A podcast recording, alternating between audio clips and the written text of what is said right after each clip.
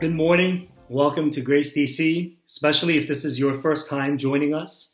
We're so glad you're able to worship with us today. My name is Mike. I am one of the pastors in the Grace DC network. One of the names of God is Emmanuel, God with us.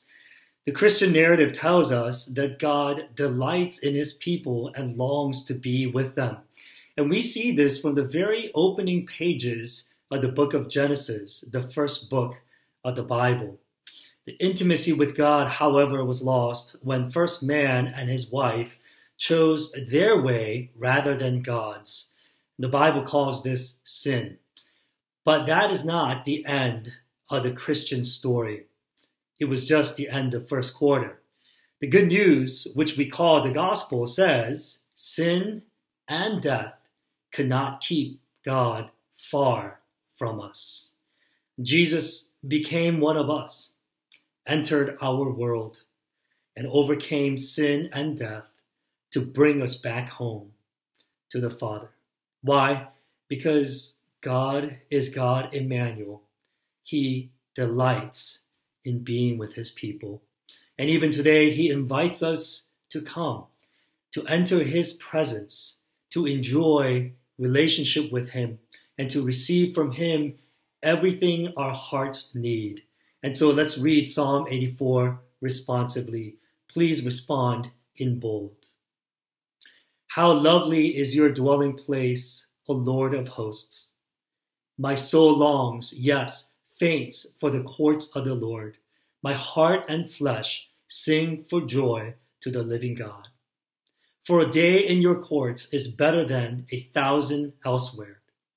I would rather be a doorkeeper in the house of my God than dwell in the tents of the wicked. For the Lord God is a sun and shield. The Lord bestows favor and honor. No good thing does he withhold from those who walk uprightly. O Lord of hosts, blessed is the one who trusts in you. Amen. Will you join me as we pray? Father, we thank you that you delight in us just as we are. And even now, you delight in our praise, our worship, as we come by faith, offering ourselves to you. And we pray that as we do, that you would be honored in our time together, and that you would pour out your spirit upon us, that you would once again renew our hope in your promise, and deepen our love of the gospel so that we, as your people who enter into your presence this day, might be transformed into the likeness of your Son, becoming like Christ in his love and humility, we pray. In Christ's name, amen. Let's all sing together.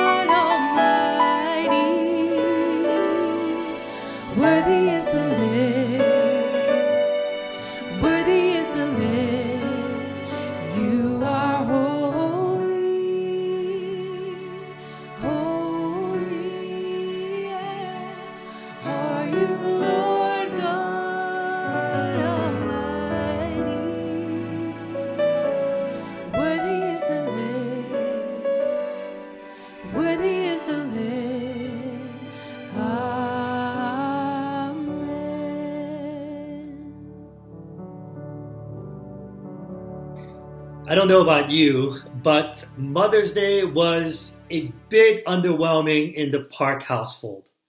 Chalk it up to self quarantine or homeschooling four kids, but much to my chagrin, it fell flat.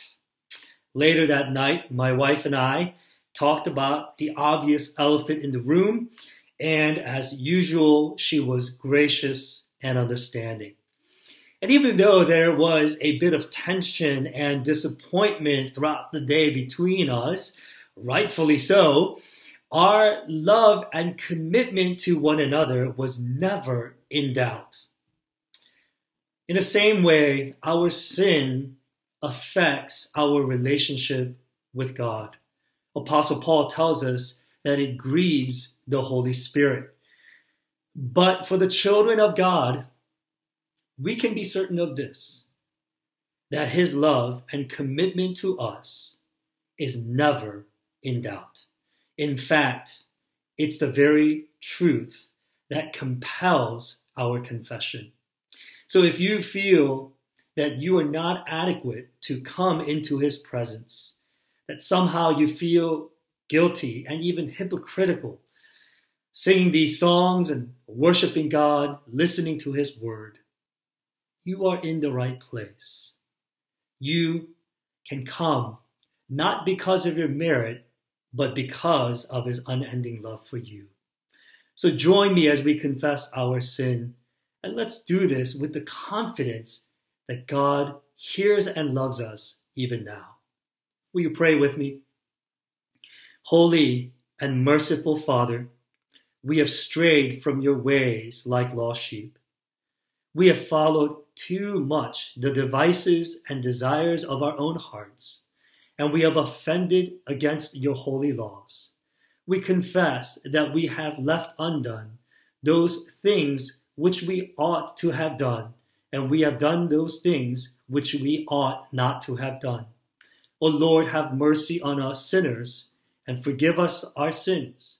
Restore us according to your promises declared to us in Christ Jesus our Lord and grant, most merciful Father, that for his sake we may hereafter live a godly, righteous, and sober life to the glory of your holy name.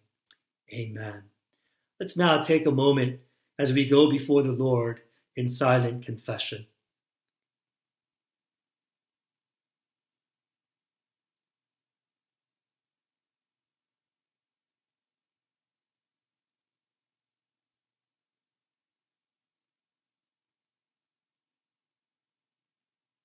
Hear our prayers. In Christ's name, amen. God's grace is more amazing than we know. And every time we confess our sin, He faithfully and joyfully forgives. So let's receive His pardon, the children of God. Hear these words from Isaiah 49. Can a woman forget her nursing child? That she should have no compassion on the son of her womb. Even these may forget, yet I would not forget you. Behold, I have engraved you on the palm of my hands. Amen. The reading for this morning is from Hebrews 11, verses 23 to 28. By faith, Moses, when he was born, was hidden for three months by his parents because they saw that the child was beautiful and they were not afraid of the king's edict. By faith, Moses, when he was grown up, refused to be called the son of Pharaoh's daughter, choosing rather to be mistreated with the people of God than to enjoy the fleeting pleasures of sin. He considered the reproach of Christ greater wealth than the treasures of Egypt, for he was looking to the reward. By faith, he left Egypt not being afraid of the anger of the king, for he endured as seeing him who is invisible. By faith, he kept the Passover and sprinkled the blood, so that the destroyer of the firstborn might not touch them. This is the word of the Lord. Thanks be to God.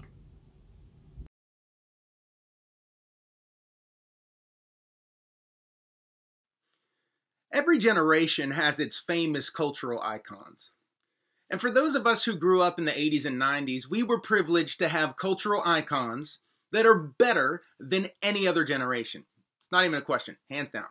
We had Michael Jackson, we had Whitney Houston, Madonna, Hulk Hogan, Mr. T, Michael Jordan, Eddie Murphy, Jim Carrey, The Simpsons, Fresh Prince of Bel Air, and Seinfeld, just to name a few.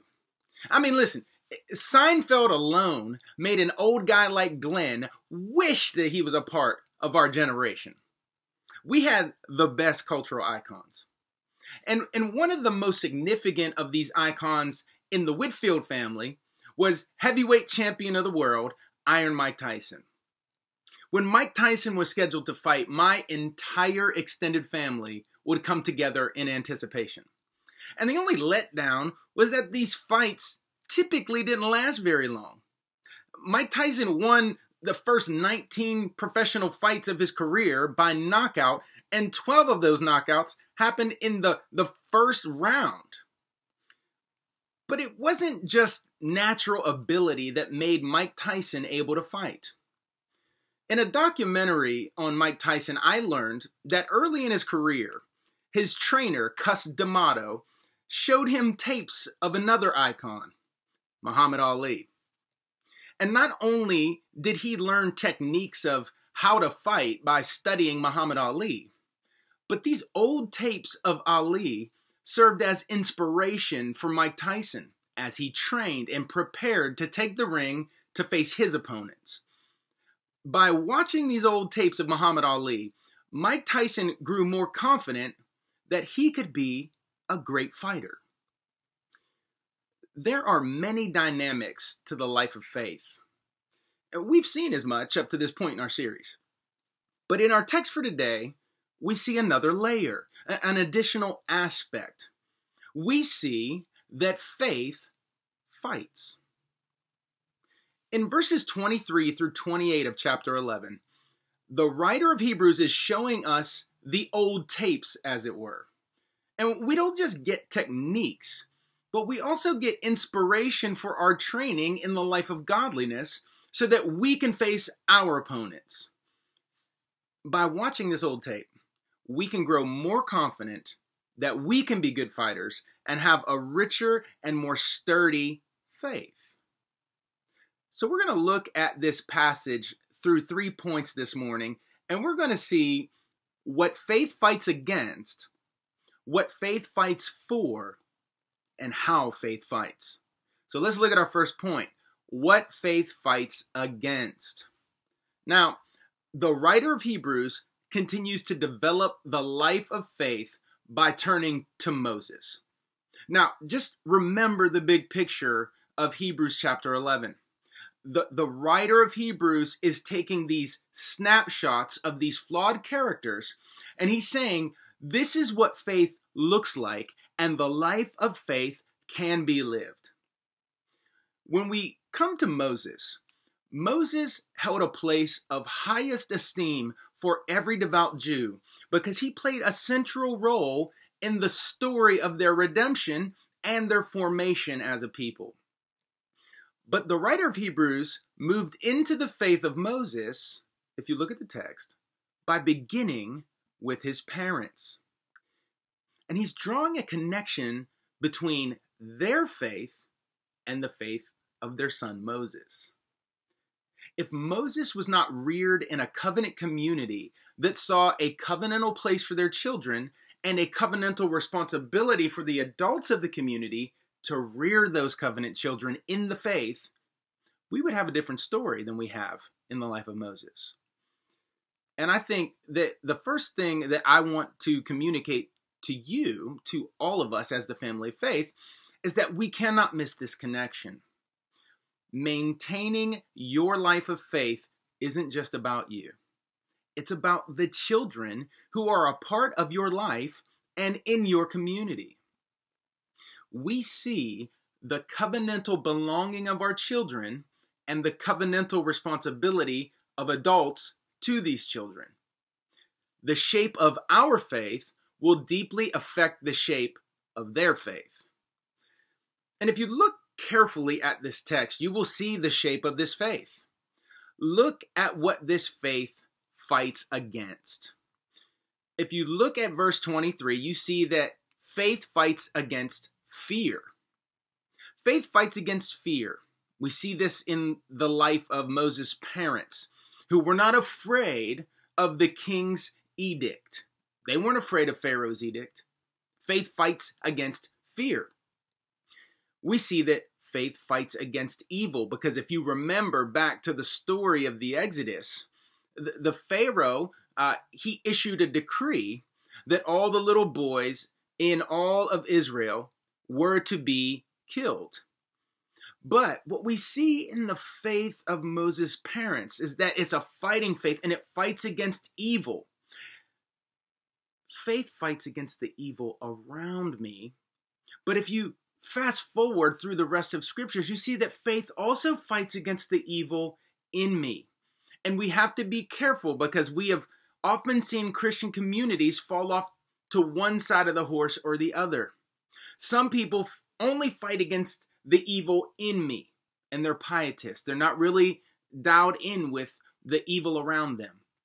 But then there are others who fight against the evil around them, and they're dialed in with the culture, but they don't fight against the evil within them.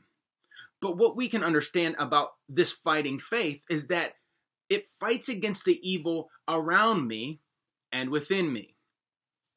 We also see that this faith fights against false identity. Look at verse 24.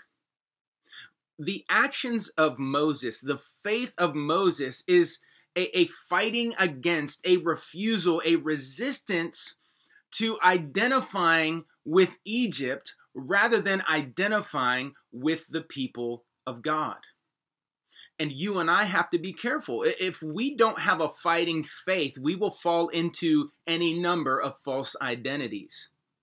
But real faith, vibrant faith, healthy faith fights against false identity. We also see in the text, if you look at verse 25, that faith fights against the fleeting pleasures of sin. Now, I think that in this text, we, we are noticing that, that Moses is faced with a choice here. He can choose all of the luxuries of Pharaoh's palace, or he can identify with the people of God that will bring him suffering. And what he does is he says no to the fleeting pleasures because that's all that sin can offer. Fleeting pleasures. They won't last. They may be temporarily pleasing at some level, but they do not last. And faith fights against the fleeting pleasures of sin. In fact, faith fights against all manner of sin. If you're thinking globally about the scriptures, what we come to see through the rest of the story of scripture is that a, a real faith, a true faith, a rich and abiding faith, fights against all manner of sin, whether it be greed, whether that sin be gossip that you, you just have to, to talk about the latest goings on and share your opinions about what's happening in other people's lives or what's going on or what you suspect is happening or i've heard people say it, it fights against the sin of entitlement and selfishness Ultimately, we can see that faith fights against everything that the curse brought into the world. Let me make this a little bit more contemporary for us today. To make it more contemporary, faith fights against the cultural forces in which violence threatens life, for example, whether those lives are in the womb, at the border, or jogging in the neighborhood. Faith fights against the selfishness and pride that turns spouses into enemies.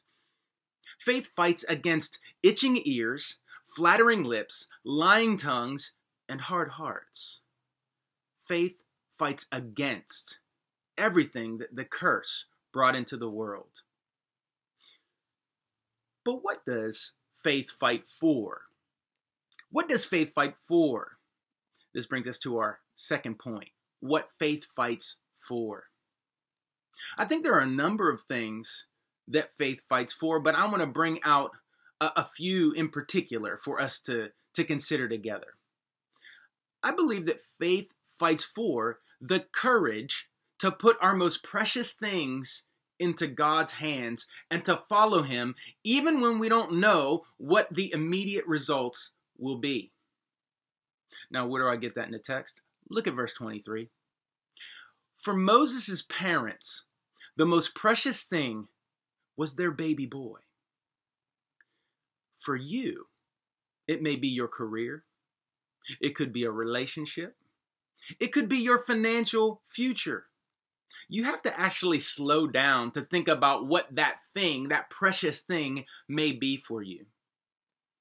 But faith fights for courage to put that precious thing into the basket, into God's hands.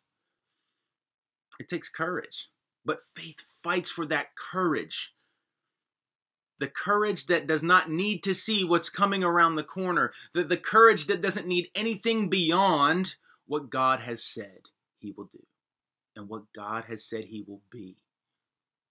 Faith fights for courage to put our precious things in God's hands. Faith also fights for a lived experience of union with Christ, regardless of the ingredients that life brings to me. Now, in Philippians 3, the Apostle Paul said that he wanted to know Christ and the power of his resurrection and to share his sufferings. Now, we like the power of his resurrection part, but the sharing his sufferings part, not so much. But this is how the writer of Hebrews paints the fighting faith of Moses in verse 26. Providence gave Moses an evil Pharaoh and an enslaved people, but he took those ingredients and his fighting faith turned this into union and communion with Christ. See, the, the greatest power and potential of the Christian faith is revealed not when the Lord providentially delivers to you the filet mignon and red wine of life. It's when you get the losses and the disappointments and trials and pandemics providentially delivered to you, and you fight for an experience of union and communion with the Lord instead of complaining and escaping and self medicating. Do you see? This is what faith fights for. Faith fights for a lived experience of union with Christ. If it's the joys and the goods of this life, I am experiencing union with Christ in the beauty and power of his resurrection. They're all gifts of the resurrection. They're all gifts of a good God who is kind and loves to bring delight into the lives of his children.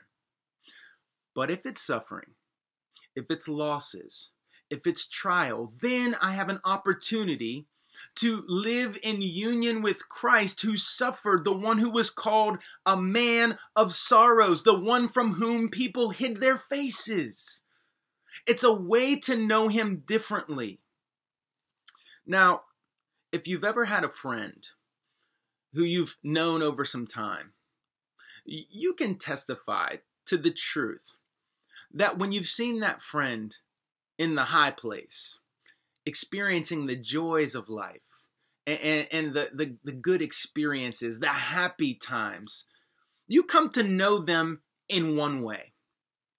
But when that same friend is going through trials and experiencing losses and living through grief, and when they're in mourning, you come to know them in a very different way. Well, that's how I'd have you think about knowing Christ no matter what ingredients providence brings into your life. Every single experience of life, every single emotional ride that you take, no matter if it's the highest of joys or the lowest of sadness and suffering, it's all an opportunity to know Christ. And what we're told in this passage is that Moses fought for a lived experience of union and communion. That's what faith fights for. But another thing that faith fights for faith fights for the greater reward. Look at verse 26. Moses chose the reproach of Christ over the wealth of Egypt because he knew that the Lord had a bigger bank and a bigger heart than Pharaoh did.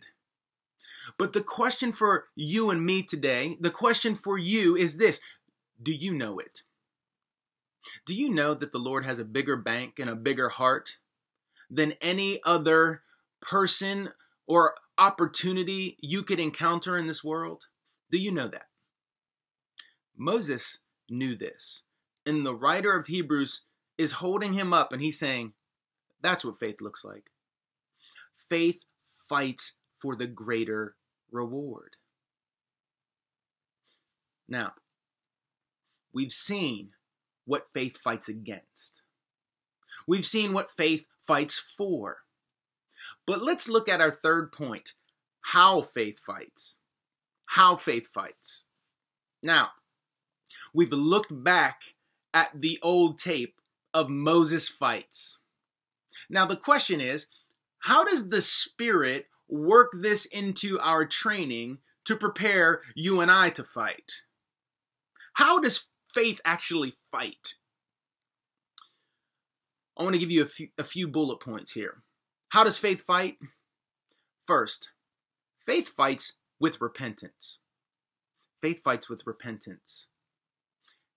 The high level view of Moses' life tells us that you you you, you can't miss the whole idea that Moses turned from one mode of life to a completely different mode of life.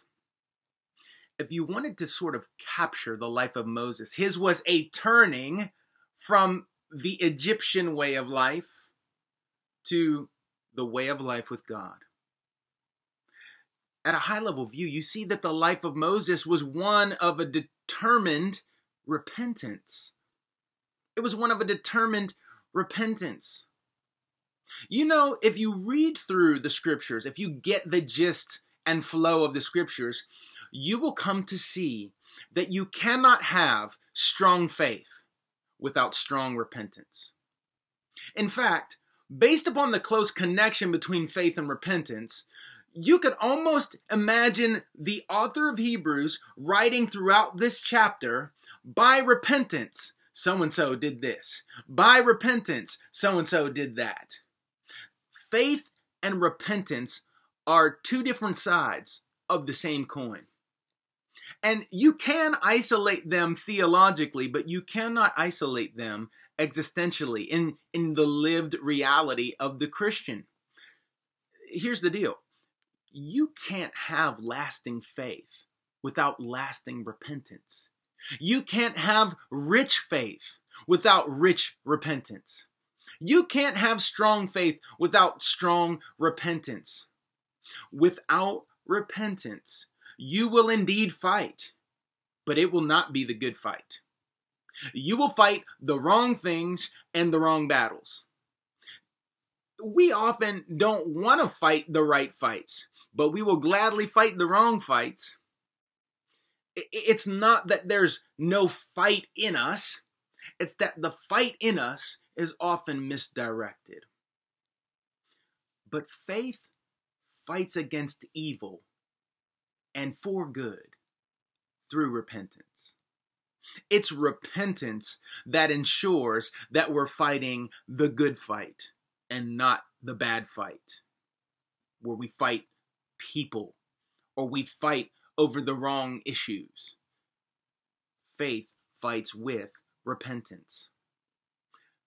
Second, faith fights with prayer. Faith fights with prayer. There's something that you just cannot miss if you read back through the life of Moses. If you read back through the story from the time that Moses enters onto the scene to the time that Moses disappears, what you notice is that he was in constant communion with God throughout the Old Testament story. You just can't miss it. From the burning bush forward, Moses was in constant communion with God, which made the starkness of right and wrong, good and bad, righteousness and unrighteousness all the more stark. For the Christian, prayer is fighting words. Have you ever heard that phrase? Have you ever seen one of those old country western movies where they say, that's fighting words?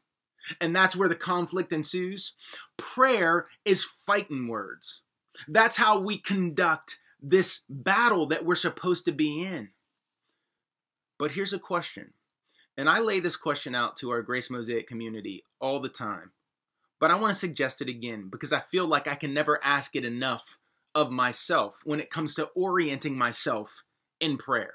And the question is this If God answered all of your prayers, what would you actually have? What would you actually have if God gave you everything you prayed for? A little bit more money?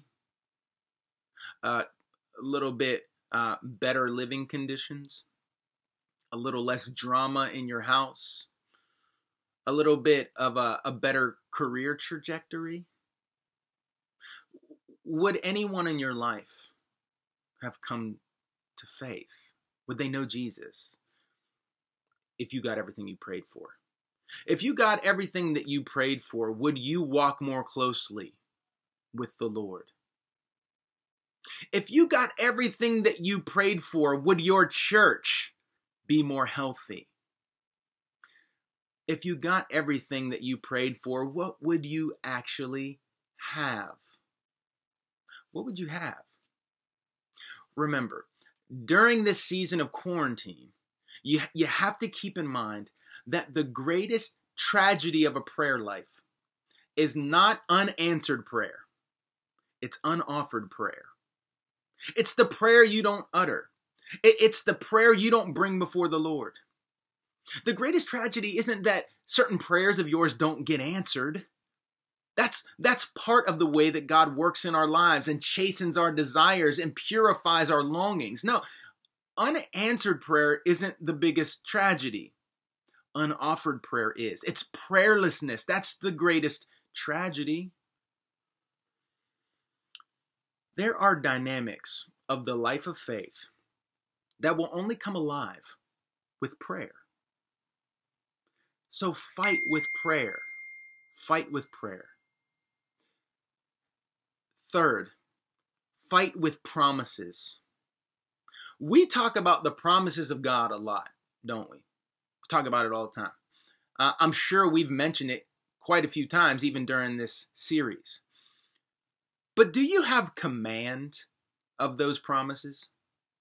Do you know the promises of God exhaustively?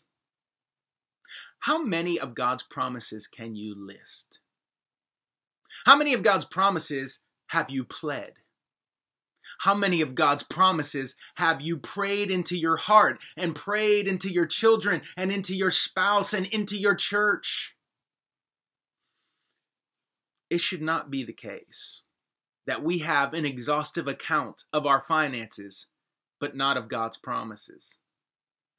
Promises are one of the most effective weapons of our warfare in the spiritual battle that we face.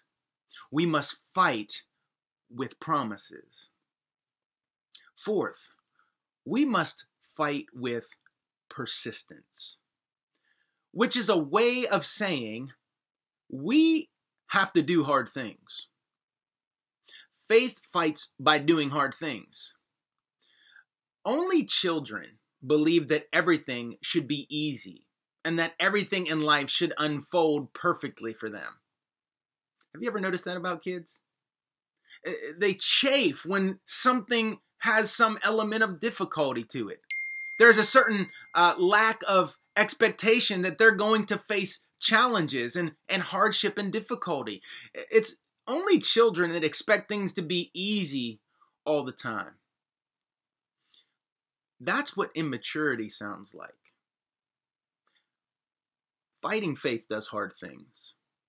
And sometimes that hard thing is to fight to be quiet when you want to say harmful things.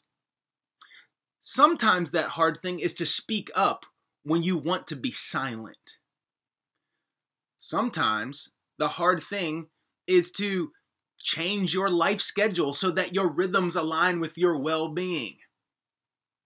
Sometimes the hard thing is to establish healthy boundaries when you know people will resent you for it. We face that a lot when it comes to boundaries in ministry, and I'm sure that many of you can appreciate what it's like to draw up boundaries and have people resent you for it. Sometimes the hard thing is saying no. Sometimes the hard thing is saying yes. You catch my drift. Faith has to do hard things. But you can fight with persistence, doing hard things that maturity requires by God's grace. Finally, let me say that faith fights with Passover. Faith fights with Passover. Our passage ends by telling us that it was by faith that Moses kept the Passover. And do you see where this whole theme of a, a fighting faith comes to its climax? Do you see it? It was ultimately Moses' faith in the blood of the Passover lamb that won the ultimate victory over Pharaoh. And on this side of the cross, we see it all the more clearly that we must fight with Passover on this side of the death, burial, resurrection, and ascension of Jesus Christ. We can fight through the blood of the Lamb, with the blood of the Lamb. We fight the accusations of the evil one. We fight our despair. We fight the hopelessness of this world. We fight all of the lamentable situations that are going on in our culture. We fight with the blood of the Lamb. In Christ, I know that I may lose a battle here and there. I'm going to lose a battle here and there. There are going to be times where my powers of resistance fail me. There are going to be times where I don't feel like I have any more energy in me to fight. There are going to be battles that I lose here and there. But I know with utter confidence that Christ has won the war. And no matter how many of these mini skirmishes Russ Whitfield may lose in this life, I know that I have been hidden with Christ. He has won the war. And that's what keeps me pressing on. That's what can keep you pressing on. No matter how many battles you may fight and face and lose, you can continue to press on. You can fight the good fight of faith, knowing that the victory is yours by the grace of the Lord Jesus Christ. You can fight the good fight of faith knowing that the victory is already yours by grace. So, what I want to encourage you to do is look back over the old tapes of Moses and his parents and their fighting faith. Maybe you go back and you revisit the story of the Exodus and you see that great resistance to the archetype of evil in Pharaoh and you learn what it looks like you're going to learn something about the technique. But the technique isn't the most important thing. You're going to be inspired by the way that this fight runs to its ultimate redemptive climax in Jesus Christ. And it's from that point of inspiration that we will then experience transformation and we will find ourselves better fighters. We will begin to grow more confident that we can be great fighters. Not contentious people, not to be confused with a contentious spirit or someone who, who just loves to pick a fight. No, remember, repentance helps us to fight the right battles, helps us to fight the good fight. But by going back to the tapes, we can gain the understanding and the inspiration that we need to fight the battles that we face. Amen. Let's pray. Father, we thank you. We thank you for the ways that you teach us through your word. We are grateful, Lord, that you don't leave us in the dark. You long to fill out our understanding of the way that faith works. You long to fill out our understanding, to enrich our appreciation of the dynamics of faith so that our faith may be more vibrant, so that our faith may be more real, more substantive, so that our faith may persevere and persist through all of the, the different aspects of life that we have to wrestle through, all the different experience of life, from losing loved ones to facing financial trials and hardships, to figuring out career transitions and joblessness. You, have given us the resources to have a faith that can weather health problems and, and scares about our own medical well being. Lord, you love us that much that you want us to have a faith that will last, a faith that can persevere through it all. And at the end of the day, you want us to be able to share the testimony when we grow old. If you grant us that gift to grow old, to live long lives, you want us to have the testimony that the Apostle Paul had I have fought the good fight. Lord, that is our prayer that we will indeed fight the good fight for as long as you give us in this world. And that we will place our hope and our trust in you. And that we will have a fighting faith knowing what to fight against, what to fight for, and how to fight. We pray, Lord, that you would bless your people, strengthen our church by your grace. We ask in Jesus' name. Amen.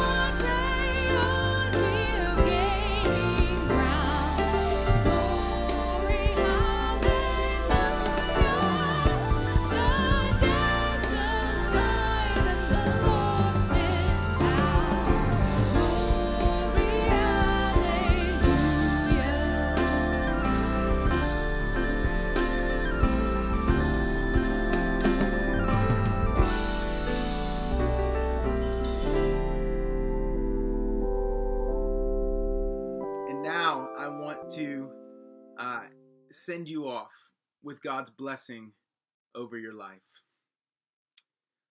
May the love of God our Father and the grace of the Lord Jesus Christ and the transforming power of the Holy Spirit rest, rule, and abide with you. May the presence of our great God be with you. May you know him to be for you, and may you fight the good fight of faith. Amen.